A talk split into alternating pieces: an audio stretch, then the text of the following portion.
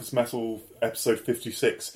In this episode, me and Rob are going to be doing our kind of summary of uh, 2019. So this will be split into two parts. The first part is us doing all our honourable mentions, and then the second show will be us doing our aggregated, like, joint top 10 list of the year. So in this, we're just going to discuss everything we kind of found interesting or, you know, feel was worthy of discussion, and then a few bits of, like, great live gigs we witnessed um, and other stuff like that. So I guess yeah, if we we jump straight into it, any genre in particular you want to start on, Rob? Um, well, there was a lot of death metal out this year. Mm. There's a lot of good death metal that's going around. So let's start with that. Because it's one of the things we talked about sort of earlier this year. Uh, I talked about Ossuarium a lot, who were an interesting sort of slightly proggy take on that dirty death metal sound. But there were a whole bunch of like really cool death metal releases this year, which didn't quite make it, but I thought were all interesting.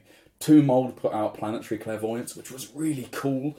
Um, Witch Vomit, I can't remember the name of the album. I love the band name. Put out a really cool album. Ossuarium, Gatekeeper, Gatecreeper did an amazing slab of HM2 worship, which I loved. You know, it's it's like the HM2 sound is a very particular sound, but you know they had the riffs to match it. There was a load of really cool stuff there. Um, I was going to say with um, uh, Gatecreeper because you weren't so into their previous album, or at least I, I've not really heard you mention Gatecreeper before. Um, this so this is the first one I've listened to properly. Like I've come across it before, but never it never sort of really grabbed me. Um, but this one, I sort of just put it on. This was the whole thing. Was like, actually, that really works for me. You know, it's pretty straightforward. It's just really good riffs with a nasty guitar tone, but that worked for me. Yeah, and, and I'm with you. Tomb Mold uh, Planetary Clairvoyance is absolutely excellent, and I feel eternally sorry for that band where they seem to just be existing in Blood Incantation Shadow. Yeah. But- and I don't know that they're ever because they're always going to be not quite as good. Yeah. But my god, that album was well constructed. I've heard some sort of backlash against it, but I thought it was just a step up in every way from Manor. Yeah, Personally, yeah, yeah. I 'cause I I think Manor just about made my top twenty last hmm. year. But yeah, I thought Planetary Clairvoyance pr- was was better. Like it was tighter, it was more focused, it had more interesting structures going on. Yeah, that was the thing I really noticed with that one was the the song structures were very like ambitious and often like quite weird in places. Um, yeah, I found some other like interesting ones sort of later in the year. There was a really good EP by uh, Ripped to Shreds called uh, Demonic Stru- uh, Demonic Scriptures, which is a one man super nasty, I think HM2 based, uh, uh, but like quite techie death metal band. Well worth checking out if you want more of this like that really grim sounding stuff. With a lot of uh, basis in like Japanese mythology. Just Oh, cool. cool kind Yeah. of. Uh, yeah, that was one I found like last night. Another one I really liked on the kind of ugly end of things. I don't know if you listened to this one. Was Vastum's Artificial Purge? Yes, yeah. Vastum have just got down that horrible sound so well now. They just have such a chunky guitar tone, you know, like it's incredible to listen to. No one gets that just like that grit to it, but without just sounding like screeching, it's so full. Yeah, Um, and with the twin vocal attack of her, I forget the sing- the main vocalist's name, but with Leila Abdul-Rauf doing the the higher pitched screams, like yeah, it, it's just brutal. It's a really, really brutal, nasty album. Mm. But yeah, if you want that kind of sound things, I think Vastum are right up there.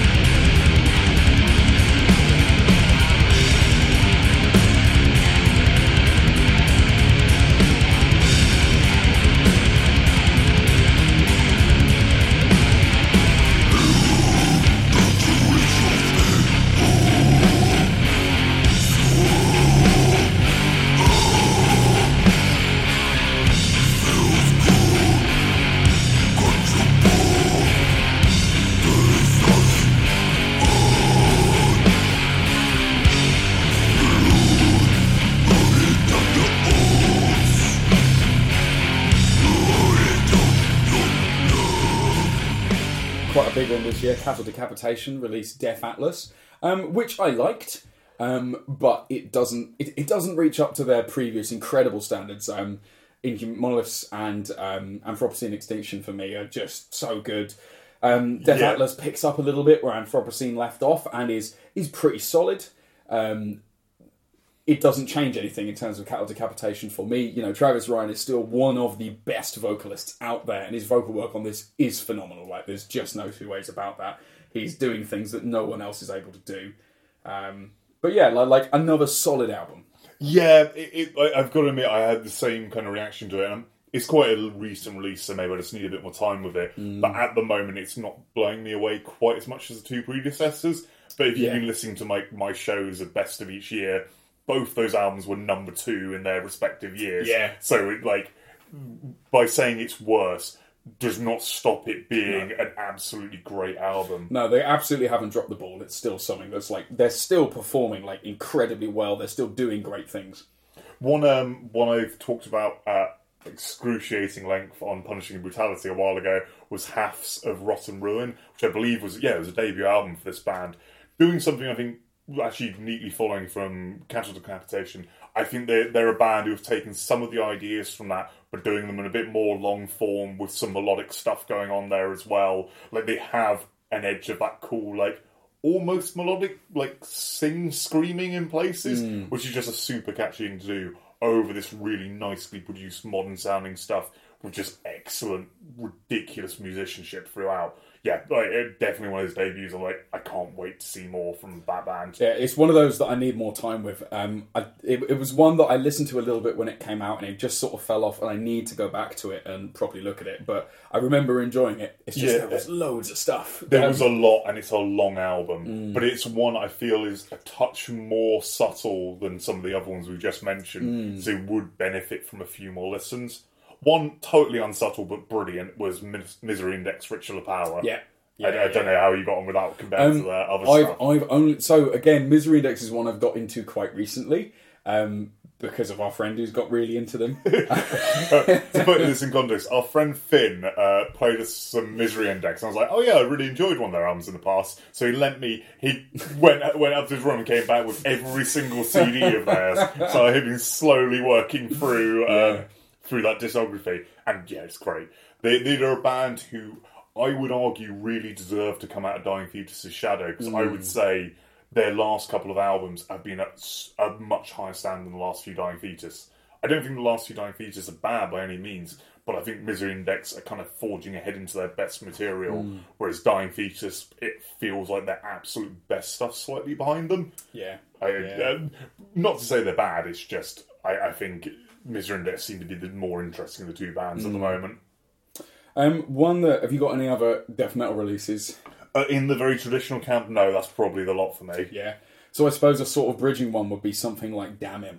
Um, so Yeah. Damim released a fine game of Nil this year, which we did talk about uh, sort of a halfway through the year episode. I really like this album. Um, it, it's one of those ones that's just about missing out. Like I think I can't remember if it was in whatever top it was in, but it's one of those ones that's near the top ten. Definitely for me, it's a really interesting combination of all sorts of bits of extreme metal with bits of black, bits of death, bits of thrash.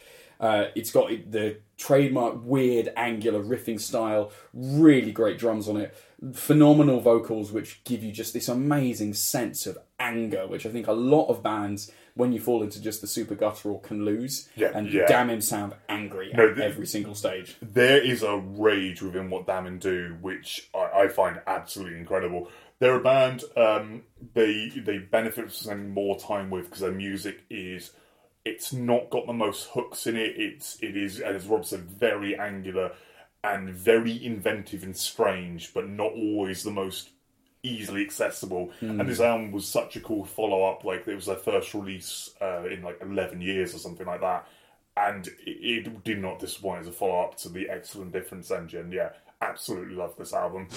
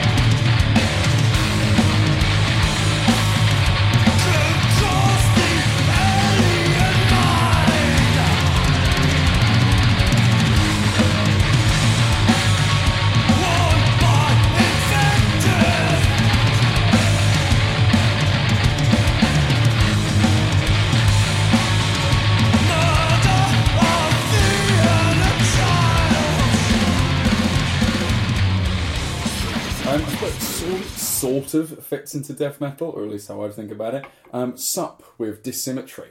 Ah, yes. So this is a band I've got really into over 2019. So Sup used to be known as Supuration, and I first came across them through their 92 promo demo because that's the kind of arsehole I am. Um, the Sup are a French death metal band, or they started off as such, who were always slightly avant garde and a bit odd with it. Their debut album, The Cube, is completely bizarre. What they did was really neatly combine kind of a lot of like gothic rock elements with very angular but simplistic death metal, like and a real love of putting everything on the offbeat, like Yeah, making stuff yeah. really catchy by having everything on the offbeat and just yeah, very intricately constructed songs, but everything's like deceptively simple. And uh, Dissymmetry is quite nice because as they sort of um, gave up on Supuration as a project and changed into Sup, who became far more influenced by the goth end of their sound, Hmm. Dissymmetry was really nice because it's them going a bit more back to the extreme end of what they do. Yeah, th th this album's really interesting. Like the first song I heard off it was the single Cathedra, and it's got it just starts off with this really cool drum groove, like really nicely produced drums. I love the drum sound on this album, and it brings in like stuff that you might find in like a you know like a, a rock group or even like pop. Like there's bits of it where the effects on the guitar almost make me think of like really old U2 or something like that, and then they mix that with incredibly catchy death metal. Like they still do that thing with the offbeat and with weird song structures that makes the extreme parts way catchier than they should be. Like it was Yeah. a really interesting take on death metal. Yeah, um, if you're into low clean vocals as well, this this is a great band for that. And actually, stuff later in the album, like um, oh, I'm blanking the name of the song, but it's one of the singles they released later on starts off like a, just classic goth rock. It really and then goes like quite death metal in the moment, but they actually got a grasp of doing that really good, like almost Joy Division style kind Yeah, of riffing yeah. they can do that as well and, and neatly combine the two, which I, I found very yeah, like really interesting and is something I got deeply into this year. Yeah, and I think that's another one that was a narrow miss out on the top ten. Like we both thought that was a really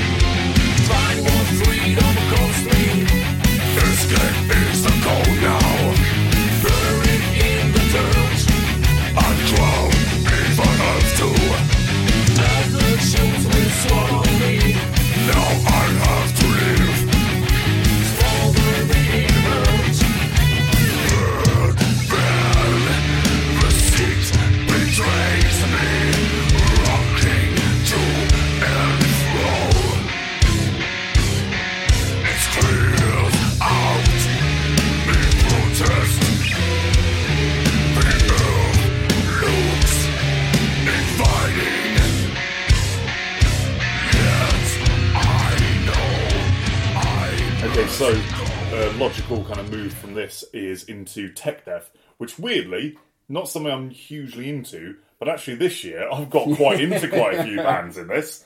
Um, so one I wanted to talk about, which is one of my favourite albums of the year, is a UK band, Unfathomable Ruination, with a new album, Enraged and Unbound.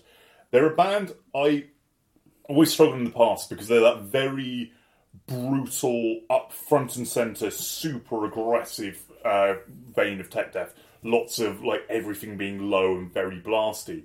But with this album, it got so dynamic and interesting. Yeah. It, it like the amount of changes. I think like someone's I can't remember who said this to me was just saying like it's like really flashy in places. Like it, it's got a great kind of selection of different paces to it. It's really all over the place. Like it's very, very engaging throughout, and like this is a genre that you can often kind of baffle and kind of be easy to get lost in the noise. This Hmm. album remains really interesting and engaging the whole time. Yeah, I was really surprised with this one because I found it fairly early in the year and thought this is not what I expected it to sound like at all. Like some of the vocal stuff as well. There's loads of experimentation going on with like really theatrical, like properly extreme vocals, and I loved that. Like Yeah, that was yeah. really interesting. Because I was told, because I'm not really listened to this band much before, I was totally expecting that one low guttural voice Yeah, throughout. yeah. But there's loads of dynamics, and and with it being a tech death album, it, goes out saying actually everyone we're about to talk about,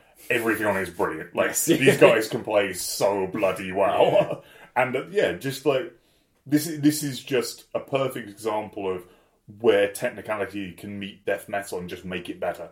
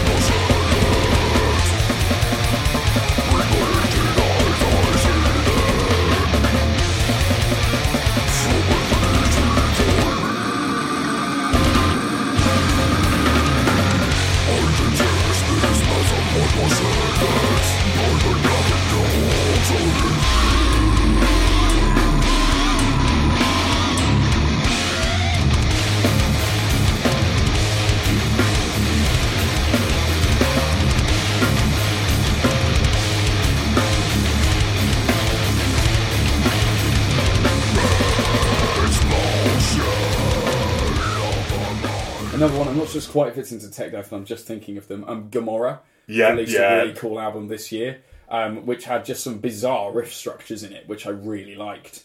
Um, sort of like bordered on some of that, like using those djenty style really low strings, but I thought they did it in a really interesting way, which kept it really aggressive and sounding like not just fading into like here's a really low sound and that's heavy, like being heavy and incorporating that sound as part of that heaviness. Yeah, the Gomorrah album felt like it's really short as well. It's like Mm. 27 minutes long, and it just it's very very dark and scary throughout. It. Yeah. Like for an album that's so technical and so brutal, it remains out, like quite shocking. Yeah, And, and yet another Hannes Grossmann uh, Yes, drum performance. Yeah. Uh, yeah, and his performance is obviously really good on Mm. it, but you get some really good sound out of it. The drums sound amazing on this. Uh, have fun googling this band because the album is called Gomorrah, Oh, yes. and they are one of I think twelve bands called that on Metal Archives. Such a common metal band name, yeah. Yeah, Not quite as famous as Sodom, so there's loads more bands who reckon they can take it. Yeah, yeah.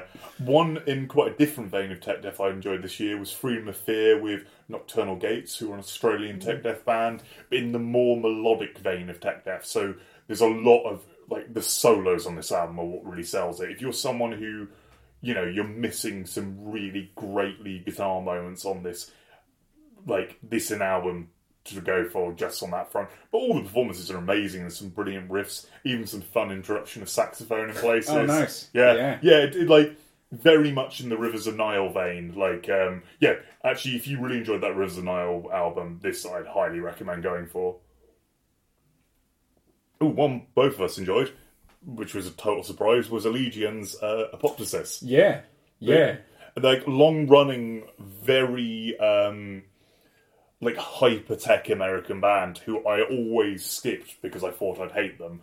And I put the album on, and I just think it's great. I Yeah. really, really like it. Yeah, And I don't know whether I've got, I don't know whether I've just changed and like, oh, I now get tech death in the way I used to again. But yeah, the sound, I just loved it. Yeah, yeah. It, it like it meshed so many interesting things together, and getting into that sort of headspace where you're listening to that super clean production, you can just pick out all of these things out of it is really rewarding. Hearing those bass parts and those guitar parts interlock in a way that you don't if you're listening to like a dirtier black metal album or something like that is really really nice. Yeah, yeah, it's very cool. Uh, an EP I really enjoyed um, is from the one man tech death project Esterine, uh, and this is Wisdoms of Silenus. I don't know if you've heard Esterine No, before. I haven't.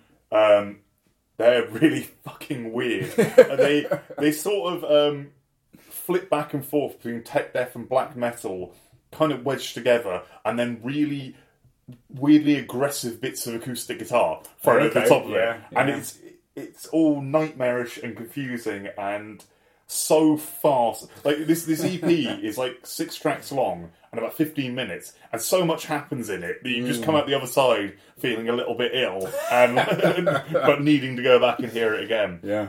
They released an album back in 2018, I think it was. It was absolutely brilliant as well. I just, yeah, it's like they've been going for a while now, and yeah, they're just going from strength to strength with this stuff.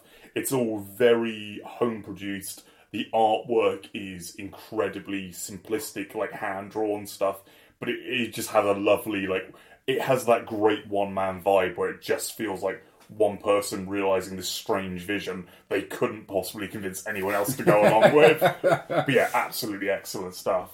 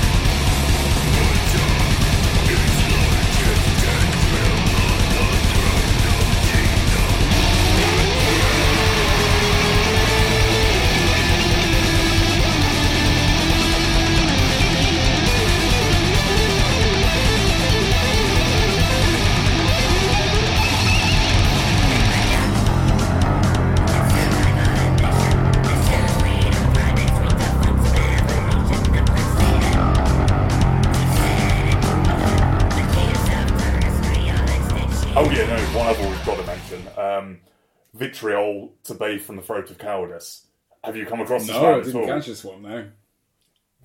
Right, so Vitriol um, have been getting a lot of attention. They had an EP, um, I think, last year, but they've been mainly getting attention for having the most intense playthrough videos Oh, ever. right, yeah. Where it's the guitarist and bass player just sat on their sofa, and they look so fucking scary and into it. Like you can see all the veins popping out on the guitarist's neck while he's like shredding. They're a power trio who play a level of tech death that is beyond comprehension. the vocal performance is utterly amazing. It's like much like that Bannon thing of having the mm. rage and fury right front and center. Great variation. The bass playing is so complex. The guitar playing is so complex, and somehow they're still doing vocals. The the problem with it is this would totally be like my number three of the year if it wasn't for one thing about the mix that ruins it. For me personally, and I realise other people will get on board with this. The kick drums are so fucking loud on the album. They drown a load of the cool work out. So like, and they sound quite artificial. Where it's like the guitar and bass work is so fluid and incredible. But when I'm listening to it on headphones and there's any other background noise at all, I can't make out anything You're happening. just getting like the thundering kicks. and- Yeah, it's the, the thundering kicks, and I believe like sample replaced snare as well. Like I might be wrong on that, but it's all got that really like um like that, that kind of triggered sound that's fine. But just turn the drums down a bit. Now people will disagree with me. People will love this album, and it is it is great. Like they are not wrong. This is utterly brilliant, but it is that kind of modern mix. There's a couple albums I've had the same issue with. Uh, the last Morbid Angel album, uh, Kingdoms Disdain. I just couldn't get past the drum sound on it. I, I still have the same problem with Rivers of Nile's most recent album. I love it, but its kick sound really infuriates me. Yeah, this one I'd highly recommend you give a go because everything else about it is fucking ludicrous. But um, yeah, they, I think as well, I desperately want to see them live because I've heard this just translates live perfectly.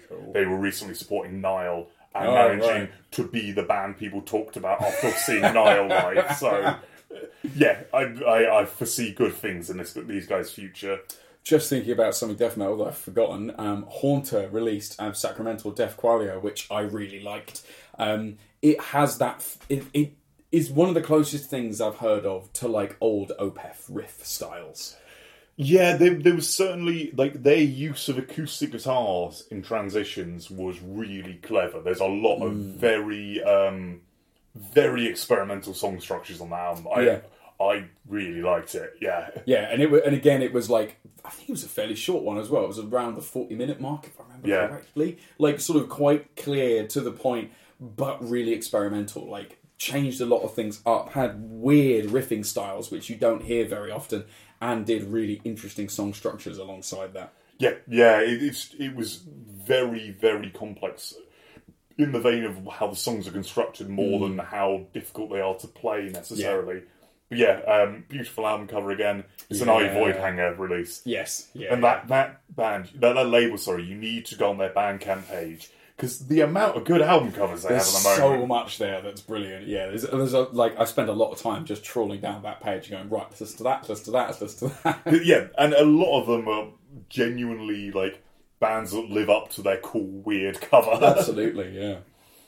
yeah, I think that's probably about it from the death metal side of things. Um, oh, one other I've seen. Uh, this is not one I got obsessed with, but definitely worth a go if you want your out there tech death. Uh, Disgravity's Anathema.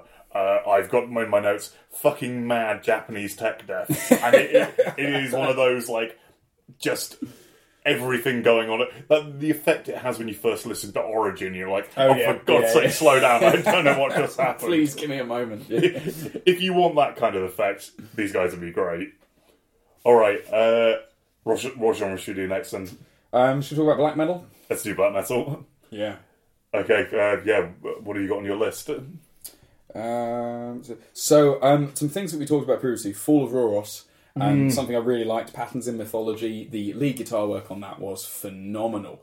Uh, I know we mentioned it before, but yeah, some of these sort of recurring motifs in that, the incorporation of um, some of the natural sounds into it, like the running of water, it's just it was just lovely. Um, Yeah, yeah. It, it uh, much like I said um, earlier. If, if there's a like, if you're someone who's been really looking for great guitar solos, this is some of the best solos I, I've heard all year, easily. Like, they're very much the high points of the album, but a lot of the other stuff about it is competent as all hell. Yeah, really, really cool stuff.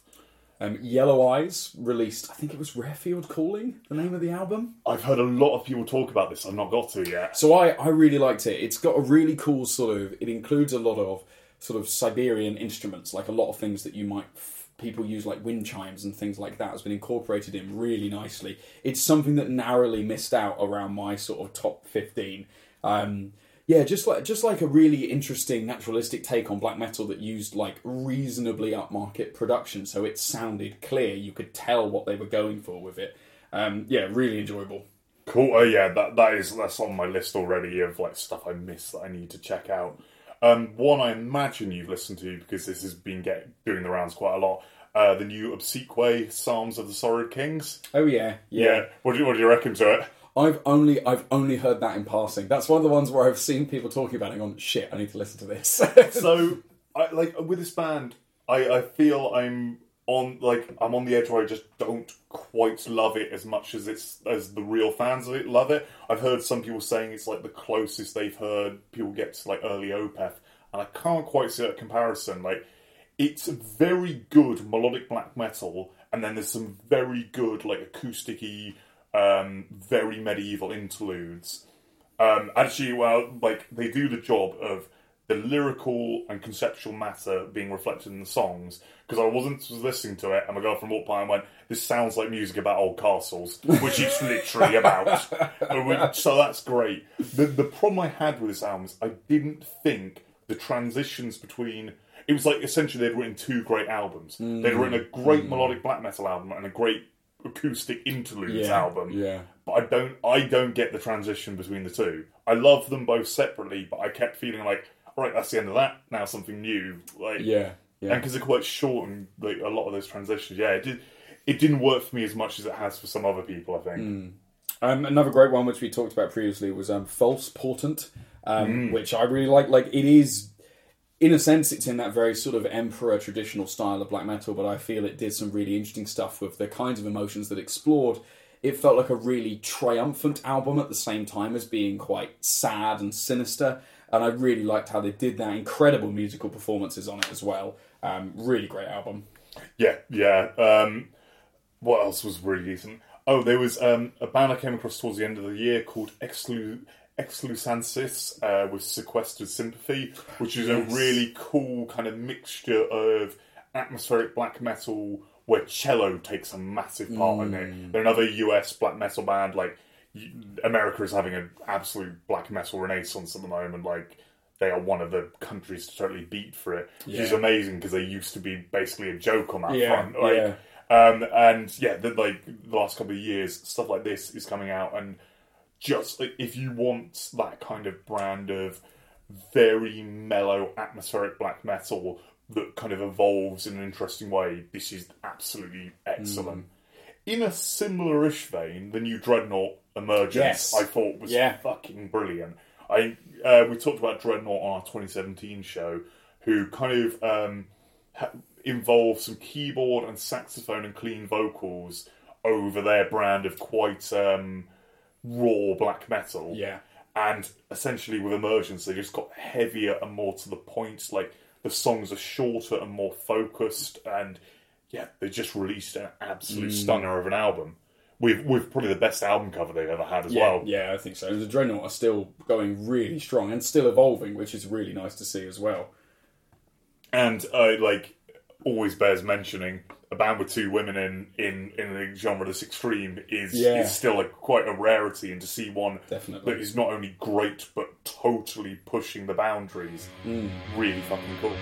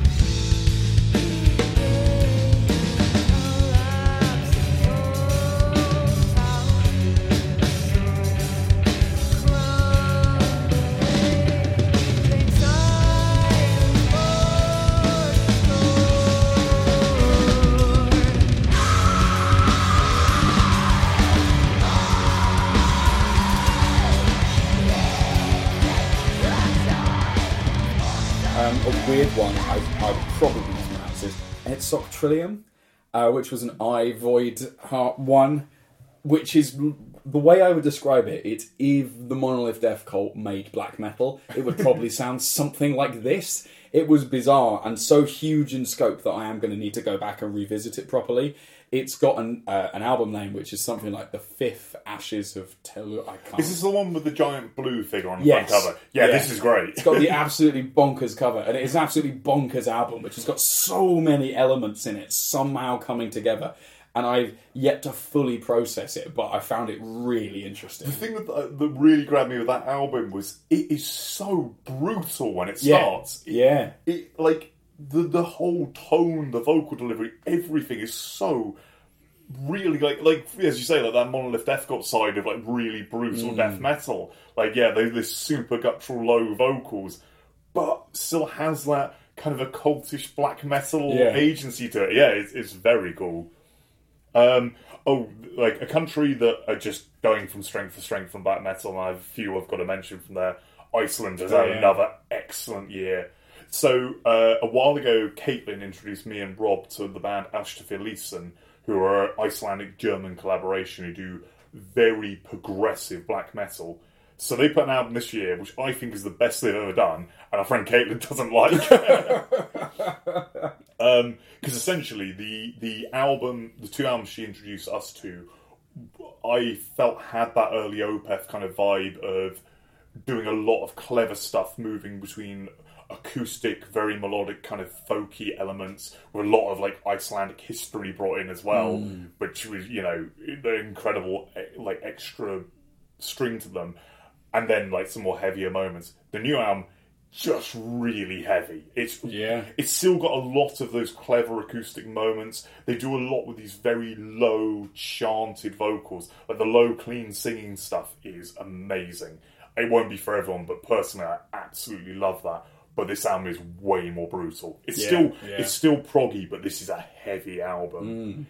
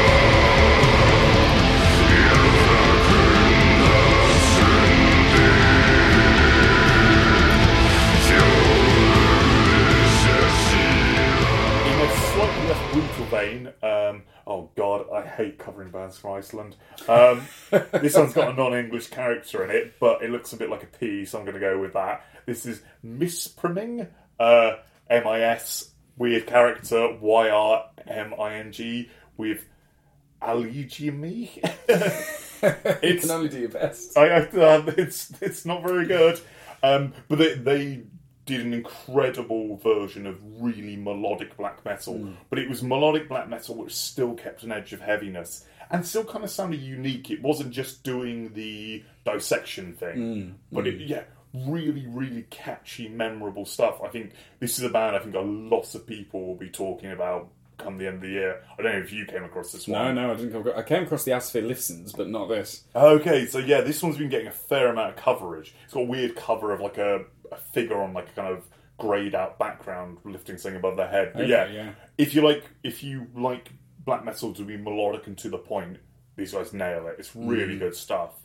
And finally, a really weird one. Uh, this is Kaleikr with Heart of Lead.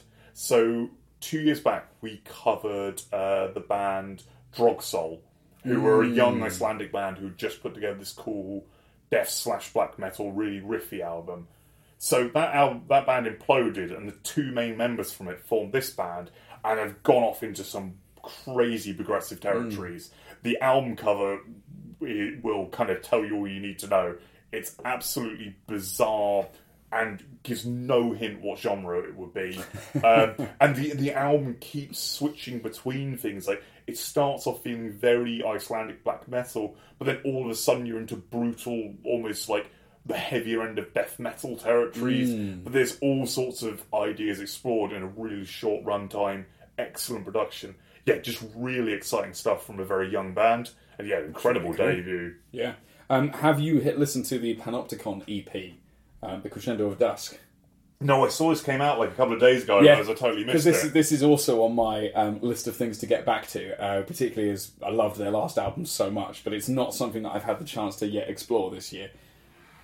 Um, one I really like that uh, I'd have to like Niggas mention um, Fune- Funereal Presence. Uh, Yes. Achatius. Uh, yeah, this is a band. I think I think they've only got one album before this, but they are a band who do a really inventive thing. I believe another one man project with Yes, yeah. with um, taking the idea of very raw, primitive black metal, but making it really progressive. Mm. So, so it's like four quite long tracks, which goes through all these really interesting movements, like.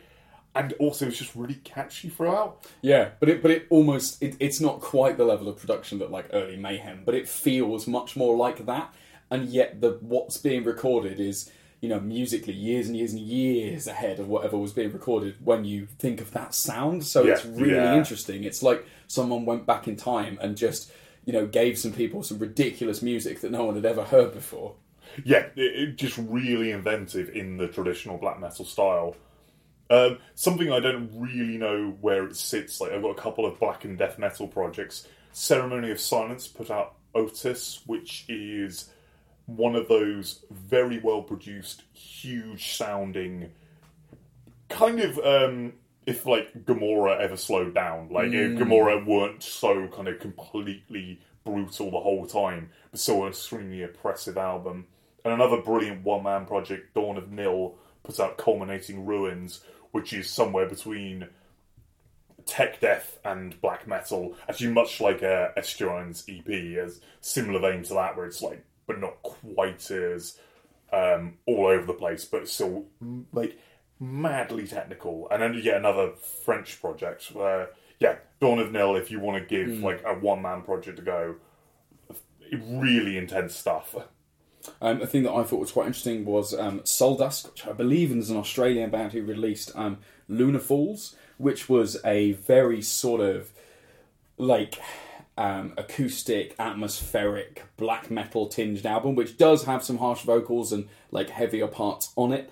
Um, it has that sort of Alcesty feel, and in places, um, some of the particularly uh, towards the beginning of the album, some bits which feel like Damnation era Opeth, uh, which I thought was really interesting. Um, and then managed to match that with some screen vocals and some really nice sort of instrumentation as well. This has passed me by completely. I've Yeah. not even heard of it. Yeah, this this this was a weird little one that I found a, a one woman project with you know some session musicians who I, believe I believe who come in and perform the parts for the album. Um, yeah, really interesting album. Okay, yeah.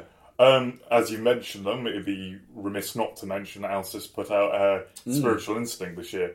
Where's this stand for you in terms of Alcest Um, stuff? I thought it was quite interesting, um, but it, it so it sort of passed me by in a way. I didn't I did not not like it, but it didn't do anything massively new for me. Yeah, that's the thing. I kind of initially I really loved it when I heard it, but I realised kind of in hindsight I can't see myself ever listening to Écailles de Lune or Le Voyage de l'Âme like any less because this exists. Yeah, I like it's it's a really solid album. The production it's one of the nicest tones they've had in an album. Actually, I really like how it's how it's produced. I don't know. It, it, it will really be a test of time whether this is one I go back to a lot or one I totally ignore. Yeah, whether it actually sticks in you to be the go-to sort of Alcest listen. Yeah, because that's the thing. Like they've now got essentially five albums in more or less the same vein. Mm. So we're at that point where it's cool, and I'd thoroughly enjoy singing tracks of us live. Like they're coming to Yeah, Bristol yeah. in a couple of couple of weeks. That'd be cool to see. That might be the point where it either converts me to thinking it's brilliant, but otherwise, like yeah.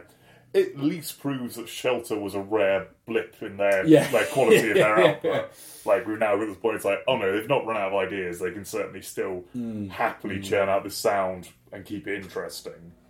Um, Gaahls Wyrd Oh, um, yeah. released uh, Ghosts Ghost Invited, um, which I thought had a bunch of cool ideas in it. Um, I thought it was a pretty interesting album with some like slightly weird takes on black metal, taking it in a bit more mellow direction, but still feeling really quite unnerving and having those extreme parts. With I thought Gaahl did a really good vocal performance, particularly the clean vocals on this. I really like. Um, yeah, like a pretty cool take on more traditional black metal. Um, one I really liked very early on in the year was the one man project from the US, uh, An Isolated Mind. I'm losing myself. Yeah. This album had, I, I, I don't know why, it had this profound impact on me when I first listened to it. Where there's a, the songs start off quite, um, quite intense. It reminded me of uh, the the band Convulse initially, um, and it starts off quite intense. But then halfway through, I think it's the first track, it moves into this amazing melodic uh, passage led mainly by like kind of stringed instruments. I think possibly a violin or something. And the move was so totally seamless. that I just had this thing of like, I can never write. Like I should not do music because I can't. I could never afford to do that. That is Yeah. so. It was absolutely beautiful, and, and there's a lot of moments like this where the the guy behind it has come up with some of the most incredible transitions. The only thing that lets it down for me, and this is purely because I'm not into every genre he focuses on, is the last I think 15 minute long track is just a straight drone doom at the end of it. Mm. And that to my ears felt like it just came out of nowhere and was completely unnecessary. And i much prefer the kind of more experimental stuff earlier Yeah. on. I don't know how you felt about this one. Yeah, so I had a similar thing where I really liked the choices that it made throughout, and then it just sort of it like we were talking like we've talked about of lots of albums. I think it didn't end with its like biggest crescendo, showing you some of the best parts that it had to offer. It just sort of petered out, and that was a little bit of a shame. But like it had a it's a really interesting album emotionally because it has. There's so much that's quite disturbing about it, and yet at the same time, it has some really nice melodic sections. i did see him threatening on social media earlier that if he's not number seven or higher on everyone's list he's going to release an entirely drone album next so we may have fucked up That's fine. I won't listen to it. um, but no, like really interesting. Like uh, weaving so many different influences together. I thought that was great. yeah, I, I've really impressive stuff. Uh, a band that put out essentially 10 minutes of music that I thought was amazing is there's a British uh, black metal band called Crimson Throne who released probably my favourite black metal song of the year. um, it's only like four minutes long. The EP is called uh, The Resilience of Life and Death, and just the first track on it is absolutely brilliant. Second track on it's cool, but the first track is amazing. Yeah. Like, if like black metal in a kind of traditional vein, just done so bloody well. Uh, uh, one that had one of my favourite covers, Bull of Apis, Bull of Bronze, with offerings of flesh and gold.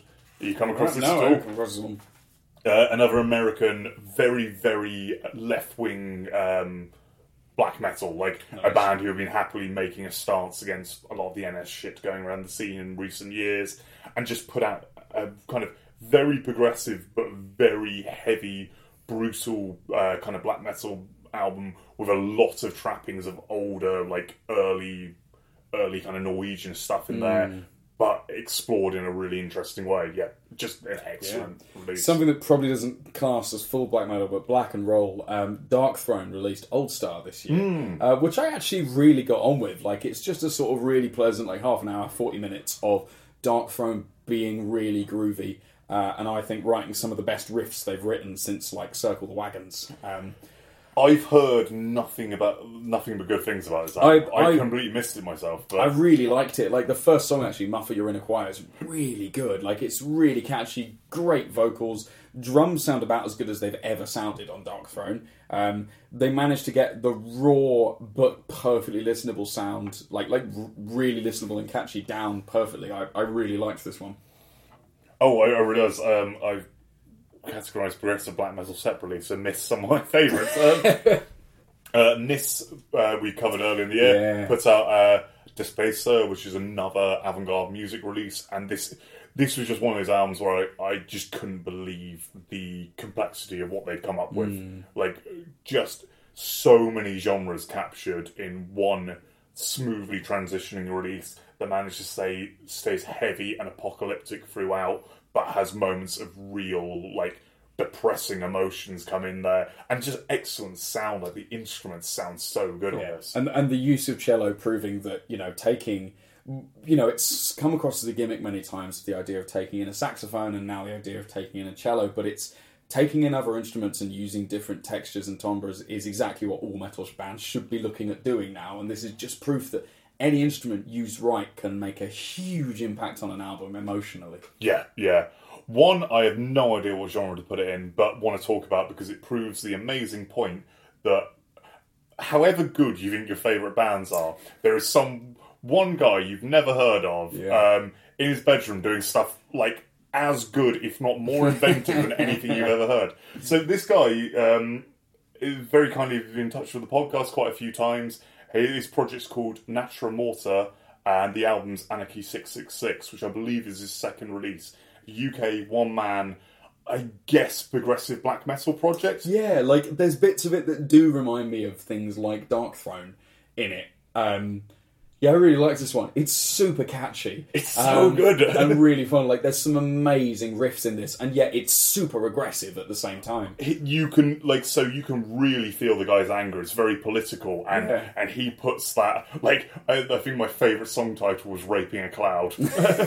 I like glad fucking tidings. that was just like a really good sort of Christmas is all bullshit kind of song. I really liked that. but yeah, it, it, it's an incredibly hateful album with some amazing choices of like. There's so much vocal variation considering Yeah. there's one guy. Yeah, doing Like- everything. some cool, like almost clean stuff, and then some far more kind of aggressive scream stuff. The riffing is really complex. It's all produced really nicely. Yeah, it shows what can be done if you're able to spend a lot of time crafting stuff. Yeah. And yeah, I, I'm amazed it all came from one mind. Yeah, yeah, no, this this is a really cool one, and it it managed to do all of those things and yet remain incredibly catchy. Like with so many great riffs that you just come away from it humming at the end of it. yeah, I, I just can't wait to see what Igor does next to this. It- It's fucking awesome.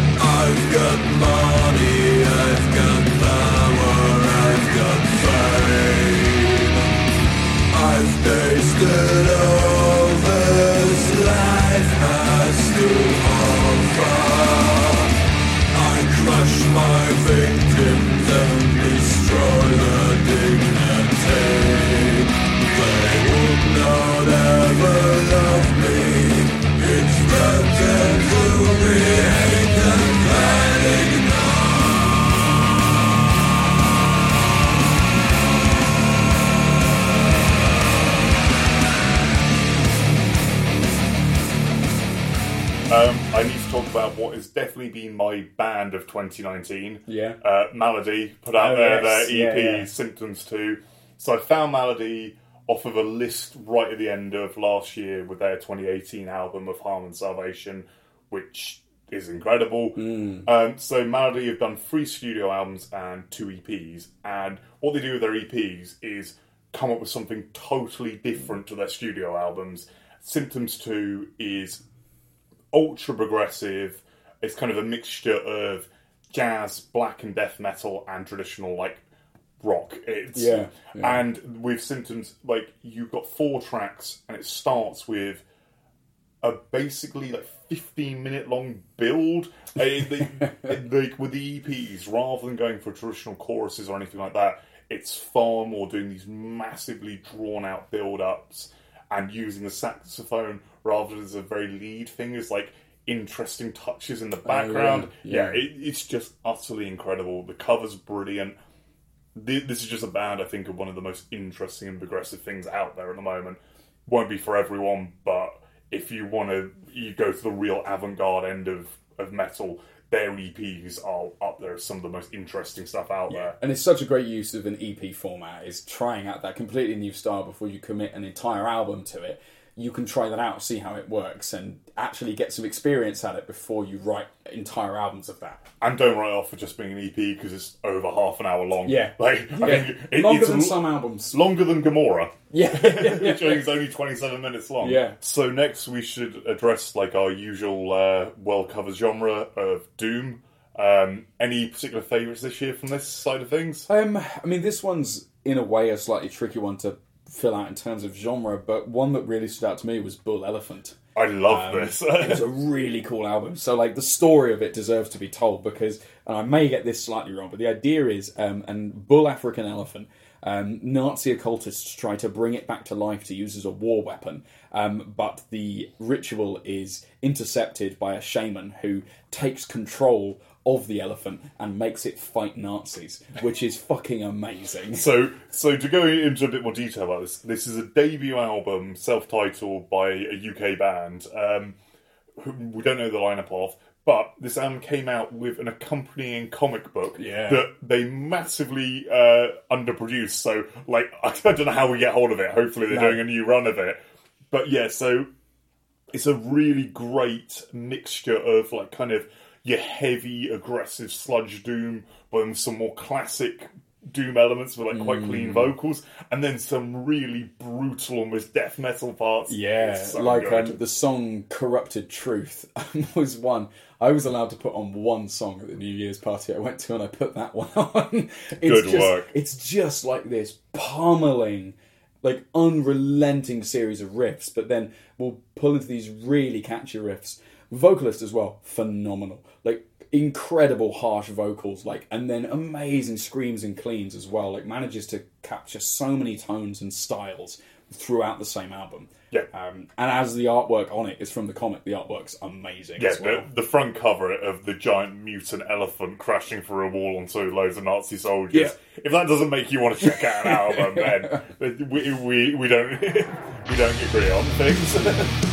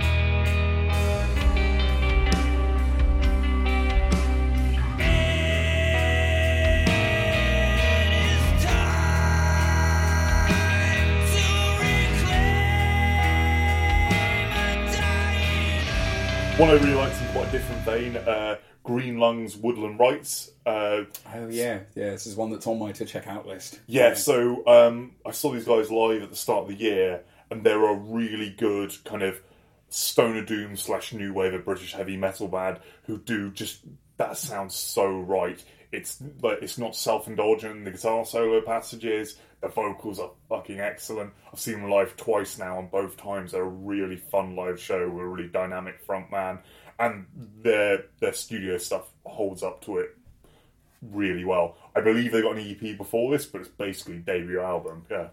Another thing that's on my list to listen to that I've only managed to do a cursory listen to yet is um, Hamford released an EP called um, Odin. I I completely missed Um, this. yeah, so I think this is relatively recent, or I may have just missed it. Uh, but Hamford we covered when our friend Simon was on um, the show talking about um, their album, whose name has escaped me. But they are a sort of traditional doom band with a phenomenal vocalist who can switch between harsh and cleans, and he And has his cleans are so good. his cleans are phenomenal. So he can reach these amazing highs and then get these guttural lows. Um, so I'm really excited to see what they've come out with because I just noticed that before coming here today. and if you've not heard of them before, they're from the Faroe Islands, so I think if nothing else, that's worth giving them a go. They are one of the two metal bands. Along with Tyr, Yeah. who they will always be in the shadow of, yes, unfortunately. yeah.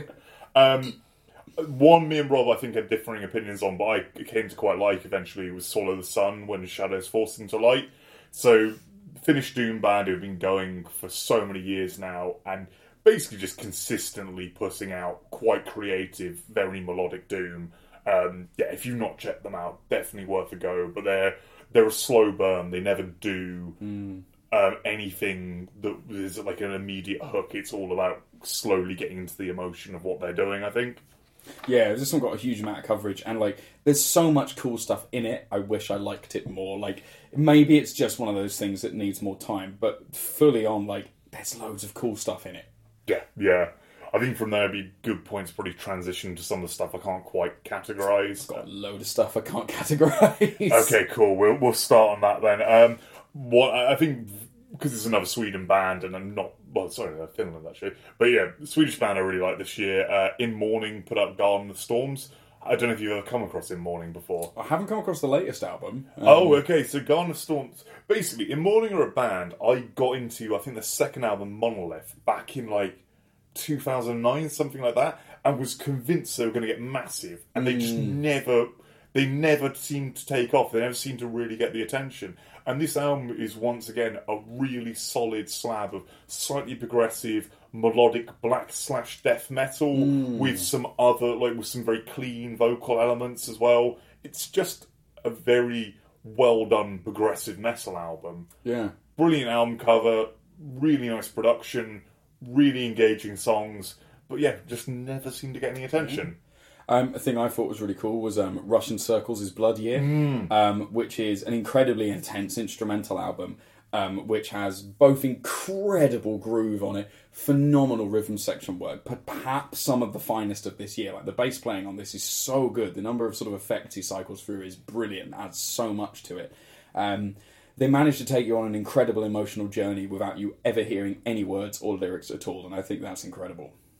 No, the Russian Circles are a band I've been kind of into for a long time, but this year getting more and more sort of mm. deep into their stuff. And yeah, this this Out Blood Year is one of their strongest releases yet. Mm. It doesn't doesn't do anything they haven't done before, but they're just really finding the perfect tone for what they do these days. And yeah, it's so heavy. And having seen them live doing this stuff was was absolutely amazing. Yeah. Um, Neuronaut, who we talked about on the sort of halfway through the year episode, released State of Not Enough, which was really cool. You know, it was a mix of sort of the avant garde black metal that Virus would, would pioneered, but then mixed with other things that bands like Code had done, and then with other influences from sort of progressive rock and stuff like that. It was a really cool album, quite tight. I really liked where they went with the final song with Chromesthesia and like with huge, like weird interlocking guitar riffs, and I'm really hoping that we get more of that weirdness from them in the future. Um, one in the progressive vein we have to mention because there'll be a lot of talking about this. Uh, Opeth put out Yes. uh, In Cadium Venenum. Venenum? In Cauda Venenum. Yeah, Yeah. In Cauda Venenum. Um, yeah, so where does this stand for you in the, the Opeth catalogue? So I really like this. Um, I think it's probably one of the most interesting parts of this sort of second phase of Opeth we've got. Um, possibly my favourite since um, before Heritage. Um, I really liked how they added so many elements. They've added these sort of huge like vocal parts to it, this sort of circus music influence almost. I liked how varied the album was, how it had so many different tones. Like on the Garroter, it feels like a jazz album. yeah, Um, yeah. Mikael Åkerfeldt's vocals again are just coming on in leaps and bounds. Like he's so good now. He can manage these sort of slightly raspy stuff and then the beautiful cleans. Um, I thought it had a lot of variation, really dynamic. Uh, yeah, one of the most interesting things they've done for a long time. Uh, the thing I found really interesting about this album is it takes about it's something like six to eight minutes in before you realise it's an Opeth album. Yeah. if you put that on to someone who had no idea they had a new album now, the whole intro, the whole first half of the song is so different to their style. And it's not until uh, Mikael goes into his very traditional cleans, Yeah. you suddenly get, oh shit, this is an Opeth release. Yes, yeah.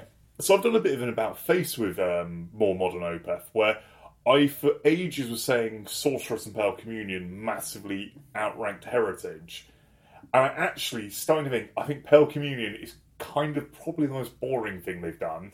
Sorceress hasn't stuck with me as much as I thought it was going to, and I actually think Heritage is way cleverer than I ever gave it credit. And I think this album sort of takes off where Heritage left off with their very um, interesting use of silence and spaces in the hmm. music. Like, and the thing with Heritage and the thing with this album is it doesn't sound like Opeth anymore. Really, No. And, and in a way, that's sort of what Opeth needed to do at this time, I think. Like, they needed to just go, look, we're going to do something completely different.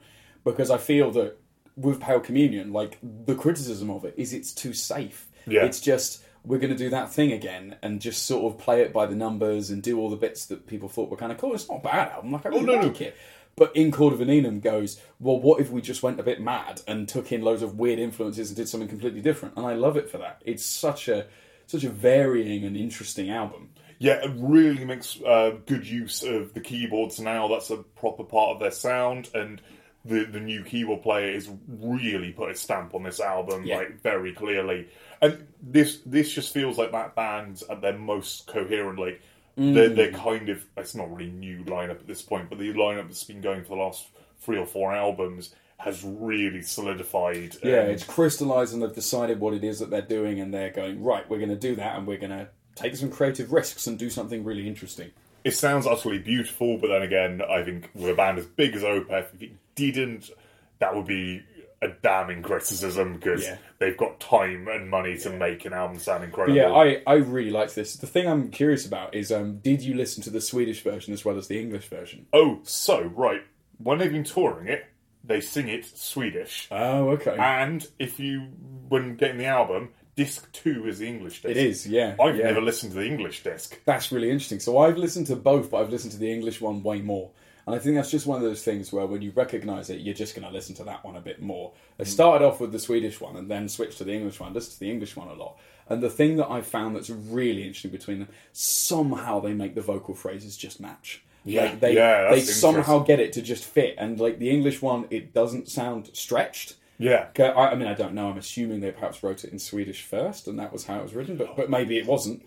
Uh, I think the way it's been released, I'm assuming the Swedish was the kind of the correct version of the Yeah. album, and the Yeah. other one was there like, oh, we'll do this too.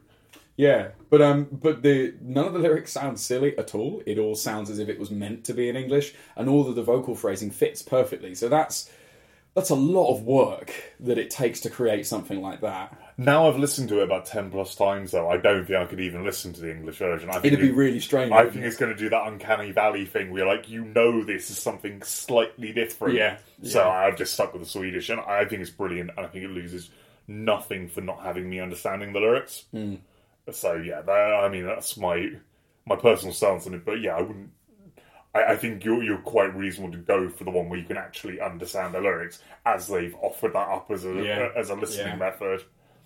Um, another ultra progressive one, more jazz rock than it is anything else. Uh, Thank you, scientist, but Yeah. Terraformer, yeah, this Wait. is really good.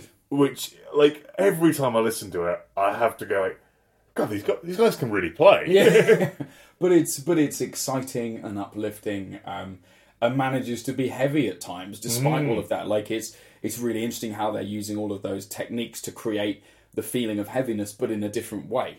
Yeah, if you've not come across Thank You Scientists, there are seven piece that have this core guitar, bass, and drums, but then a violinist, a trombone, and a saxophone player, as well as a, a very high pitched, clean vocalist, mm.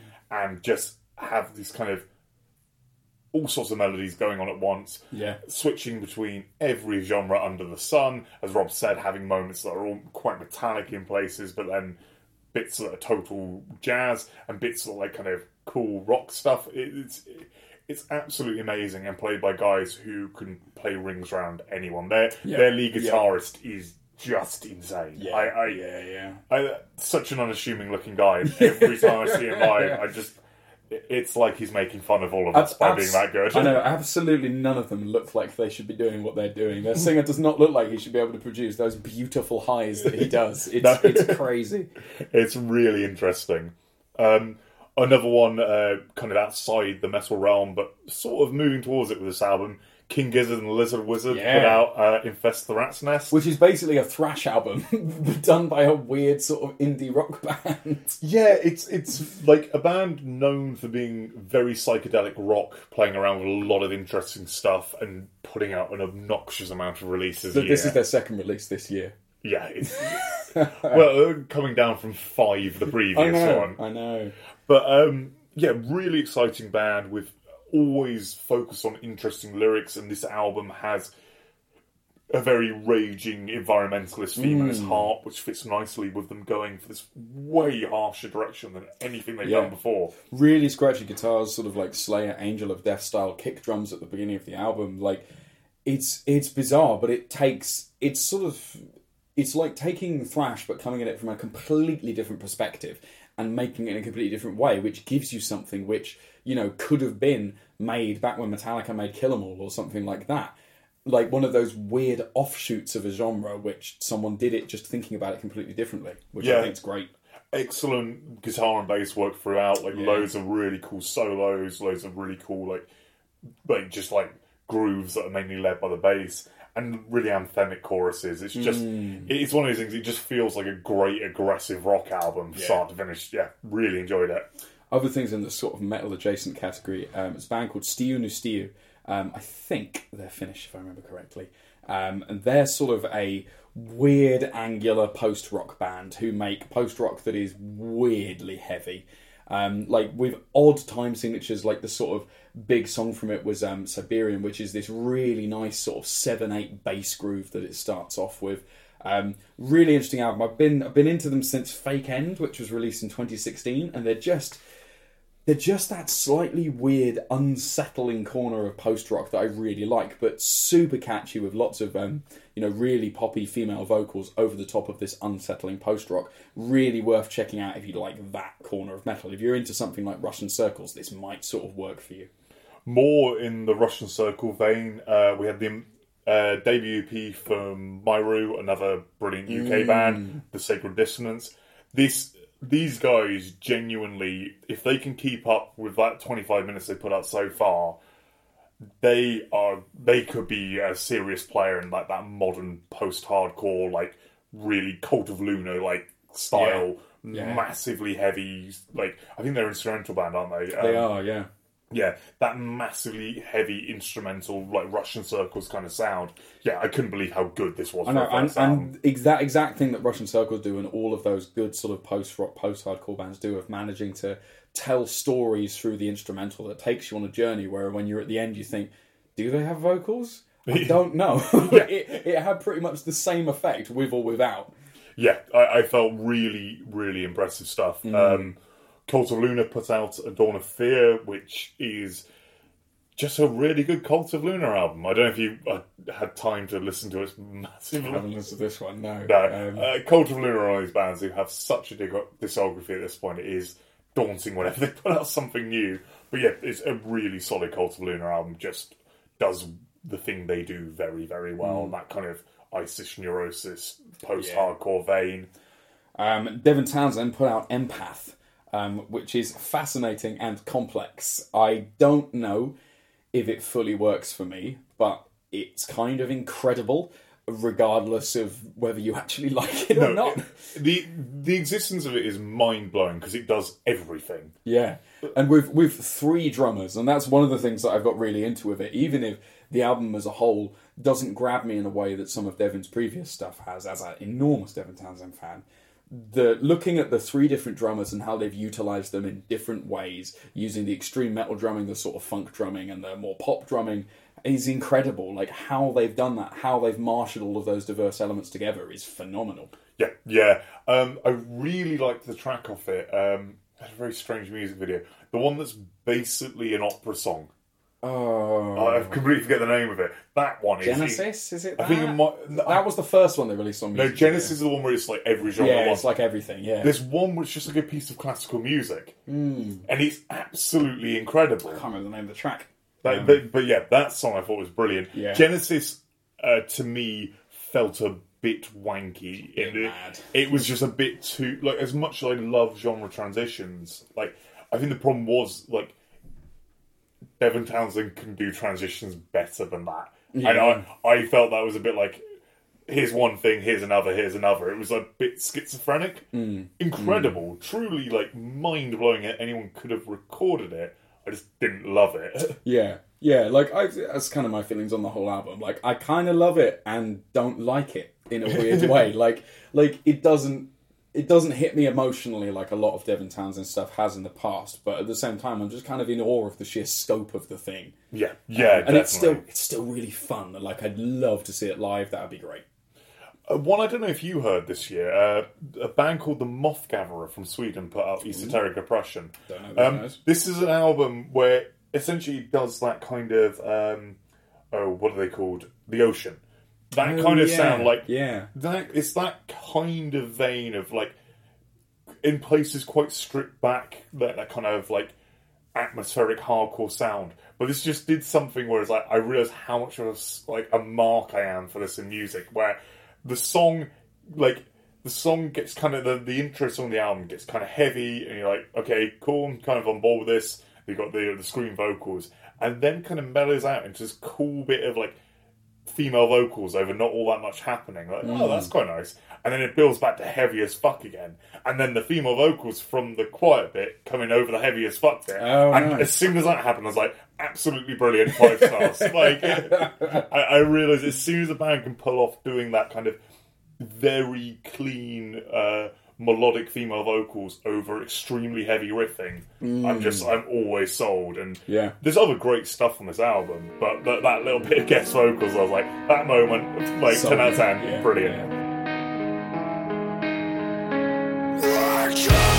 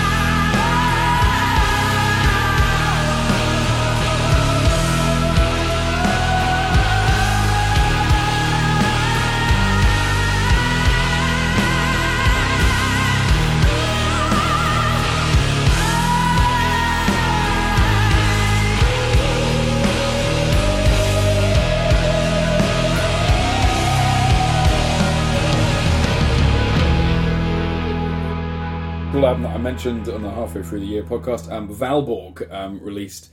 Oh, I can't remember the name of the album now. Um, but Valborg released a really interesting sort of like technical, yeah, like tech technical metal album. Um, really interesting, like almost Rammsteiny in places, but also way more extreme with plenty of blast beats in it, like guitars which wouldn't be out of place on something like Hellhammer, like elements of Sabbath in some of those riffs. Um, really cool like aggressive vocals huge like synth soundscapes which um, accent the whole thing um, and like weirdly touching towards the end of the album where they um, sort of exchange sampled vocals with chanted vocals and then the harsh vocals themselves. Um, so i really liked this like i sort of sort of got really into it came off of it a bit and then have now come back and re-listened to it and thought no actually this is really good. It matches intensity and catchiness of these sort of technical um, elements really nicely. Industrial is what I mean to say, not technical. I keep saying technical. I mean to say industrial. Very industrial metal album. I, I, I wonder what you're, you're getting at there. That's what I meant. Yeah, it- it's not the most technical, but No. it is very industrial. yeah, yeah. Uh, one I really like, I don't think you've heard yet, was Rorcal's The Muladona. No, I haven't. This this album is so fucking weird. It's an incredibly oppressive, aggressive kind of like doom meets hardcore kind of thing. This band been going for a while. Um, uh, based in Switzerland, actually. It's the fifth album. The concept of this album, though, was an author has recently put out a book, I believe, by the same name, and that author narrates these bizarre passages of um, like uh, like kind of narration passages while the hardcore is building up into these extremely aggressive moments, and it just makes the whole thing feel utterly terrifying. Like the whole experience of this album is really creepy and telling this this very strange story in seven parts. It's the most engaged I've been with lyrics on an album ever because they've got a proper professional writing huge portions of them. But that collaboration as well of like having a book that's directly related to what they're doing. The, the book only came out, as I say, like two years back. It, like hmm. The the overall idea is just really weird. I've I've not seen something like that before, and they pull it off. And then and at the heart of it, it's still just a really great hyper aggressive album.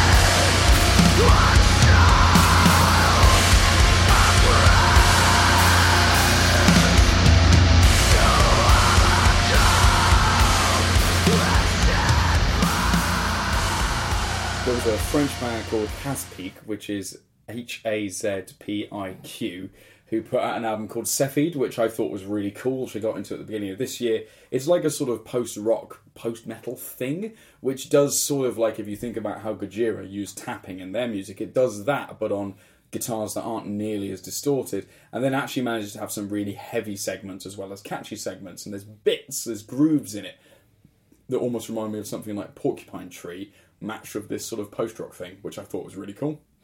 Um, I think that's that's everything I've got in the metal realm. I've got a few things that are just totally unrelated. I want to mention just because I really like them. But Go for it. I think that's pretty much everything I have. Um, yeah, as far as metal's concerned. okay, as an album I want to mention just because it justifies why this podcast is coming out after the end of the year. Deha, the um, black metal vocalist from Maladie, uh, who has done too many albums for his own good. Uh, he's put out five this year, on top of the Maladie EP. Uh, put out a solo album called uh, under his own name called uh, All in Block Caps with No Spaces. I don't want to be surrounded, which is basically really brilliant pop punk Cool. and it's Yeah. just really excellent. it's just it's pop punk, but with Deha's absolutely brilliant vocal delivery, with his kind of like half scream, half sung Hmm. voice, with a kind of like real nastiness to the guitar tone. But essentially, it's Ramones riffs, and Yeah. yeah, it's just excellent. And this is a guy just sh- uh, he's also put out like two proper drone doom projects and two really blackened furious things. Just an incredible musician. They're based in Belgium. But, uh, we're getting a lot of very cool. I don't know what genre it is stuff. And finally, one I've been obsessed with, which is totally so removed from the world of metal, it's ridiculous.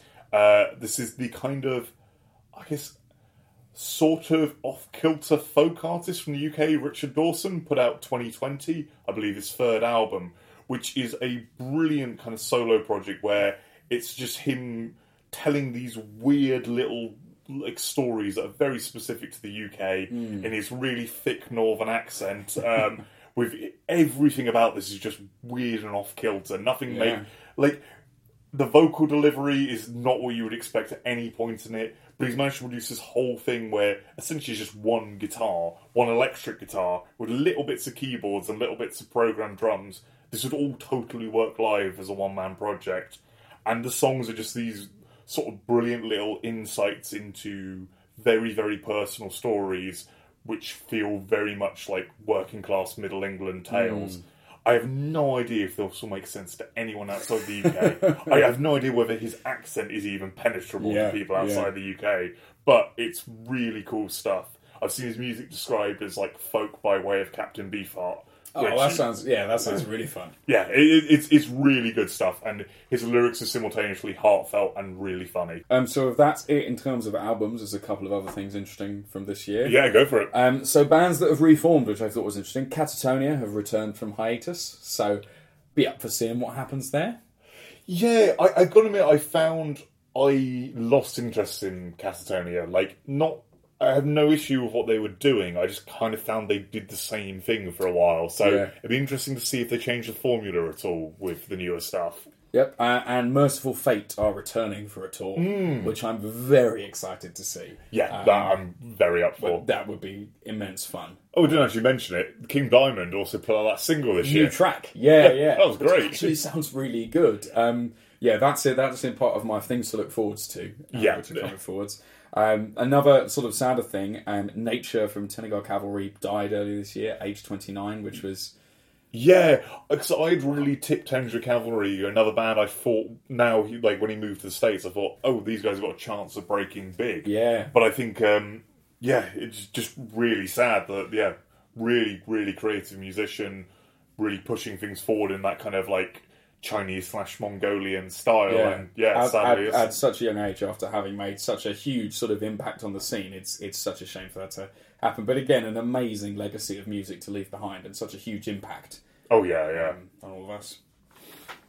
Um, in terms of best gig, I thought was something that's worth talking I think we, we definitely agree, don't I we? suspect we have the same answer, which was Imperial Triumphant and Bast yeah, yeah. um, in Bristol at the Lanes, which was an incredible show.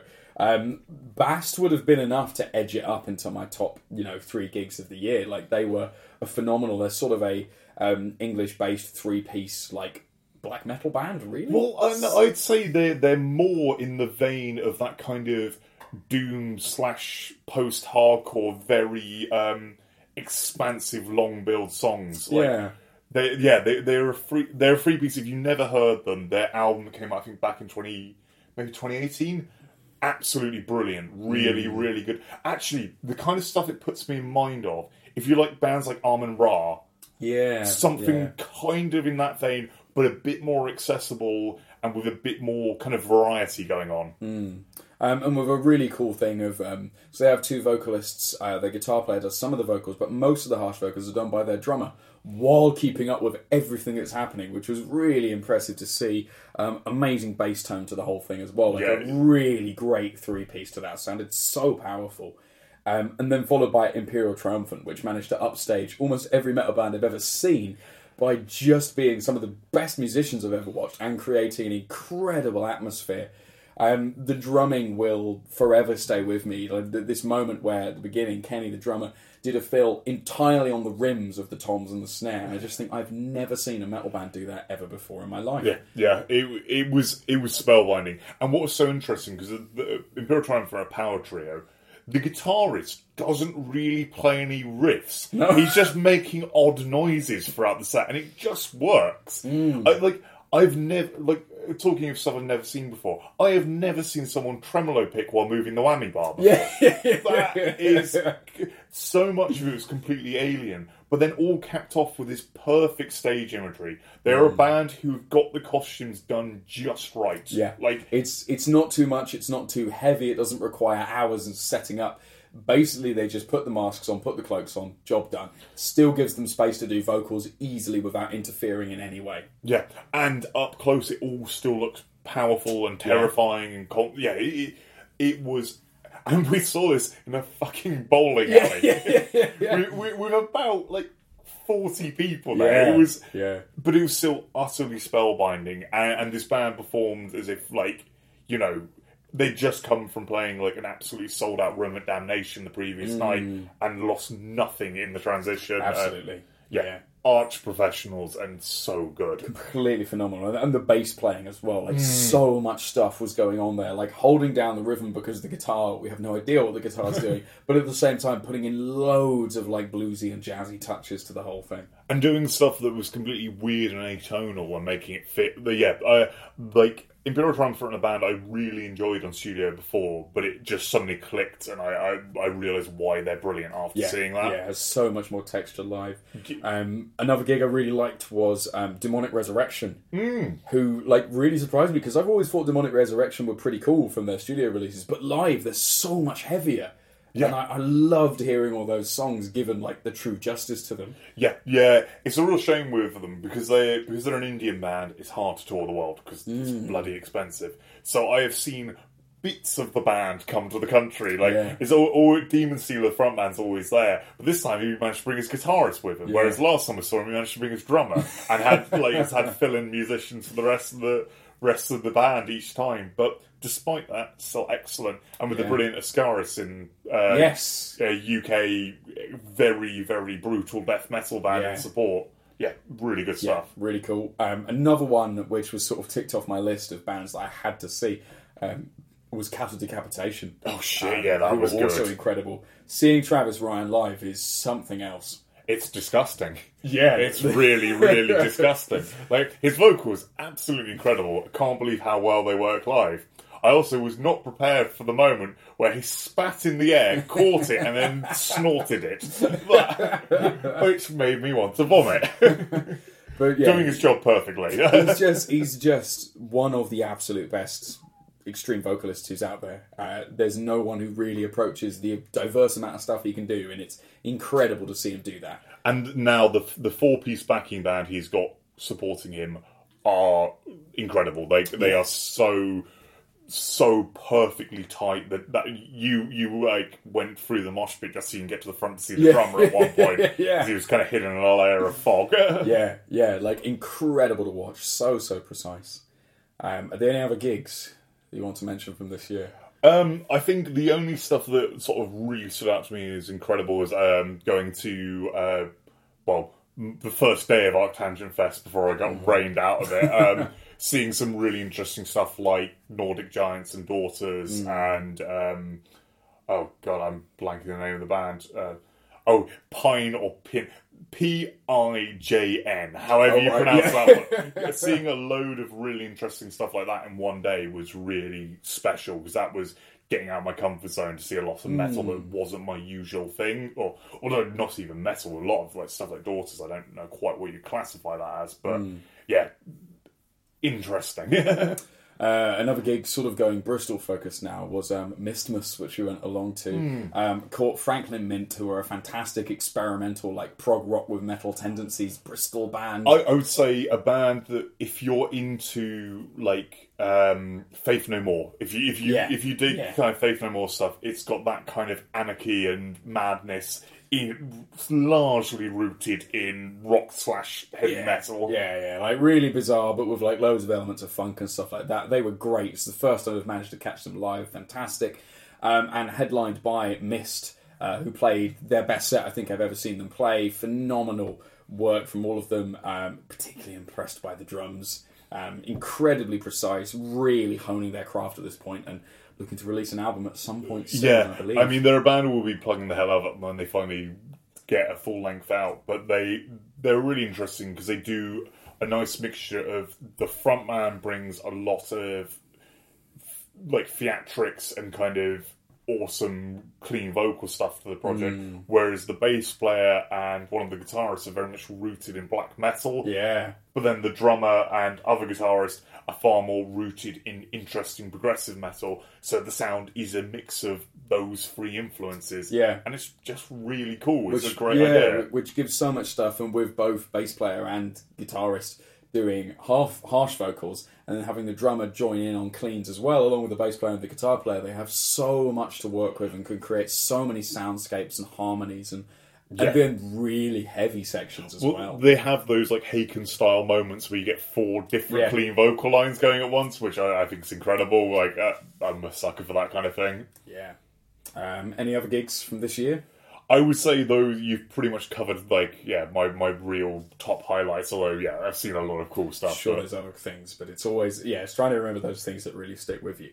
Um, in terms of things to look forward to, I was just looking through the bands that are putting together albums at the moment that I think would be really interesting. Um, some of the ones that really stand out for me, um, Ulcerate are back in the studio, oh, cool, um, cool. creating something. So I'm really keen to see what they've put together because the last album, I think Shrines of Paralysis, yeah, yeah, uh, was amazing. So yeah. they're one of the most interesting voices, I think, in that extreme side of death metal. So Certainly from like a drumming perspective. yeah, yeah, definitely. Um, Uh, Oceans of Slumber yeah, are working yeah. on their next album, which I'm really interested because they've now sort of retooled their lineup a little bit. I'm really interested to see in what direction they decide to take things. In that point. same vein, I've forgotten the name of it now. Um, Dobber, uh, the drummer of Oceans of Slumber, put out this incredible Death Doom demo earlier this year. Oh, yeah. It's absolutely brilliant, and I've totally blanked the name of it. But that, I can't wait to see turning into a full project. Nice. Um, Martin Mendez from Opeth has got a death metal side project Oh, called yeah. White Stones, uh, which is going to be doing something soon. Um, I'm really interested to see that because he's a fantastic bass player. So, Yeah, if nothing yeah. else, death metal with really interesting bass. I'm a sucker for that. And especially because it's a member of Opeth going to the kind of harsh side of Opeth, which they will not be doing again. So, yeah, yeah. High hopes for it, but yeah, we'll see what happens because it's very unproven ground. Yeah, um, Paradise Lost have got a new album which is on the way and has just been described by frontman Nick Holmes as quite eclectic. So um, we'll see. I've been a fan of their recent stuff, so um, I'm up for seeing what they've got. How up would you be for it if they basically do something like one second again, though? Uh, not hugely, but um, I rec- I don't know. The recent the track record they've got at the moment makes me think that it's probably going to be quite interesting. the last three albums have been very good, yeah. Yeah. Um, Ihsahn has got two EPs on the way next year, which. I think is quite interesting. I wonder why he's gone for that format, yeah. if he's looking to i'm what i'm hoping is that he's looking to experiment with a few more different sounds and try that through eps which i think would be perfect for the sort of stuff Ihsahn does Because I've got to admit, with Ihsahn, as much as I love stuff like uh, Angel and After, I'm kind of getting fed up with his newer releases. Like, I've not been, the last couple of albums haven't stuck with me so much. So, if he can find, like, a new dynamic, a new sound again, I'd be very excited for yeah that. i'd be really up for that um, on a similar vein enslaved in studio recording the next album which i'm really excited to see again as the new lineup is now properly established has a really solid album under their belt it'd be really interesting to see what they come up with Well, it's the first album without that drummer. yeah Their first album in, like, That's- uh, 20 years, I think. that's going to be a huge test but Yeah, um, I'll be interested to see. Uh, I'll never write off anything Ivar's doing, but yeah. Uh, King Diamond, as we said, is in studio. He's recorded one song. Sounds really good. So looking forward to see what that comes to. Um, Meshuggah are writing a new album, um, which is the last uh, since uh, Clockwork was the last one, which was last year, I think, or was it the year before? It was 2016, though, the last one. 2016, I think. Wow. Unless I've missed one. Yeah. God, I can't believe I've No, missed no. one. No, yeah. Um, yeah, I think it's 2016, their last album. So that'll be interesting. And then on a similar line, Anaal Nathrakh are writing a new album at the moment and going into recording. So interested to see what that ends up being. Um, Napalm Death are currently mixing their next Okay, album. so they, yeah, already got it. Oh, damn, nice. well, well on the way to releasing it. Um, Body Count are also mixing Carnivore, their next oh, I've heard the single of that. It's quite sounded quite good. I haven't heard the single actually, but that sounds really interesting. Um, and uh, the final one, I believe Voices are working on their fourth album at the moment. So have they given any hint what on earth? they have given no hint. They have just said it's the fourth album. So hopefully it will be something that completely fools us again. we Yeah, have no yeah. idea what it will be. Yeah, um, I guess for other categories, do you have any um, favourite covers of the year, like album covers you really love? Because we haven't talked about a huge amount. That's a tough one. Um, I think for me personally, my favourite is probably um, Unfathomable Ruinations cover. is really 'Cause good. That, that the, the particular artist behind that has been doing some incredible stuff. I would probably say um, Olvik Volume 1 might be my favourite. The skull and discarded bits of wood on the beach I felt was really poignant. I Do- really liked it. We've seen some really cool stuff this year with them and say White Ward doing stuff which is all photo based. Uh, as we were saying at the start of this podcast, there's a couple of albums that might seem oddly absent from this discussion. they're probably coming up later, and if they're not, Yeah. let us know. Um, yeah, so yeah, th- that's basically mine and Rob's feelings on most of what we've heard this year. Get in touch with all the stuff we've missed. Obviously, like as we say, would love doing after this period, going and buying all the albums we've missed, all the cool stuff that totally passes by. I know Rob's mentioned a load. I didn't completely missed all sorts of EPs that completely passed me by. So yeah, get in touch with anything. Um, Phil's Breakfast Metal on Facebook, at Breakfast Metal uh, on Twitter, or Phil's Breakfast Metal at gmail.com if you want to get in touch by email. Uh, other than that, we'll be back in about five days or so with our top 10 show. We've already recorded that, so I've just got to mix the two of them and yeah, should have them both out this week. Uh, yeah, and then um following that, we'll be doing the best of the decade. Yeah. So we've, yeah, I my top 10 list is in place for that now. yeah. Uh, thanks a lot for listening.